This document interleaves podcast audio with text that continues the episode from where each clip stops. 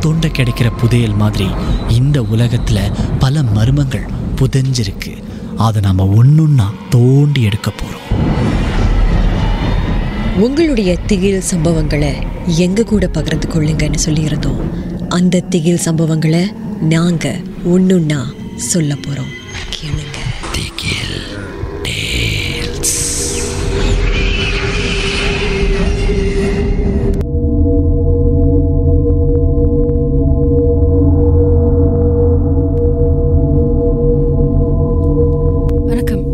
என் பேர் வர்ஷினி.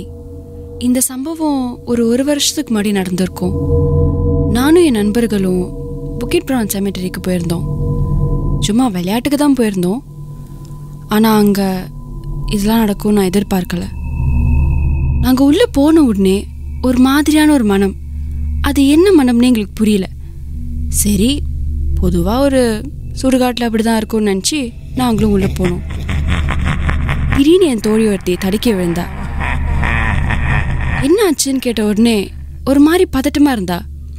சரி கீழே ஏதாவது ஒரு பொருள் மேலே தான் தடுக்கி விழுந்திருப்பான்னு நினச்சி பார்த்தா கீழே தரையும் கிளியராக தான் இருந்தது. என்னை ஏதோ தள்ளுச்சு அப்படின்னா நாங்களாம் ஏதோ விளையாடுறான்னு சொல்லிட்டு விட்டோம். உள்ளடங்கு போயிட்டு இருக்கும்போது இருட்டாக்க ஆரம்பிச்சுது. எங்கள் அம்மா ஃபோன் பண்ணிகிட்டே இருந்தாங்க.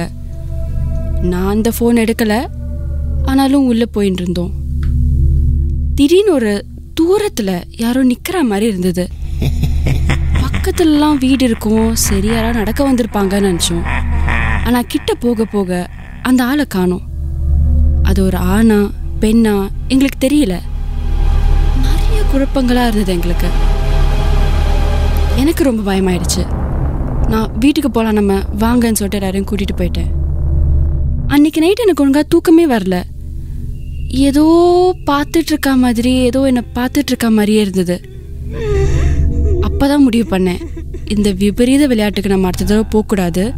என் நண்பர்கள்கிட்டயும் சொன்னேன் இந்த மாதிரி சுடுகாட்டுக்கெல்லாம் போகாதீங்கன்னு.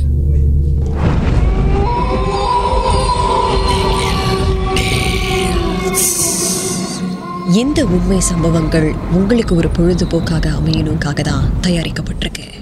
அப்படி இதை கேட்கும்போது உங்களுக்கு ரொம்ப பயமாக இருந்துச்சுன்னா தொடர்ந்து மற்ற மற்ற பாகங்களை கேட்காதீங்க.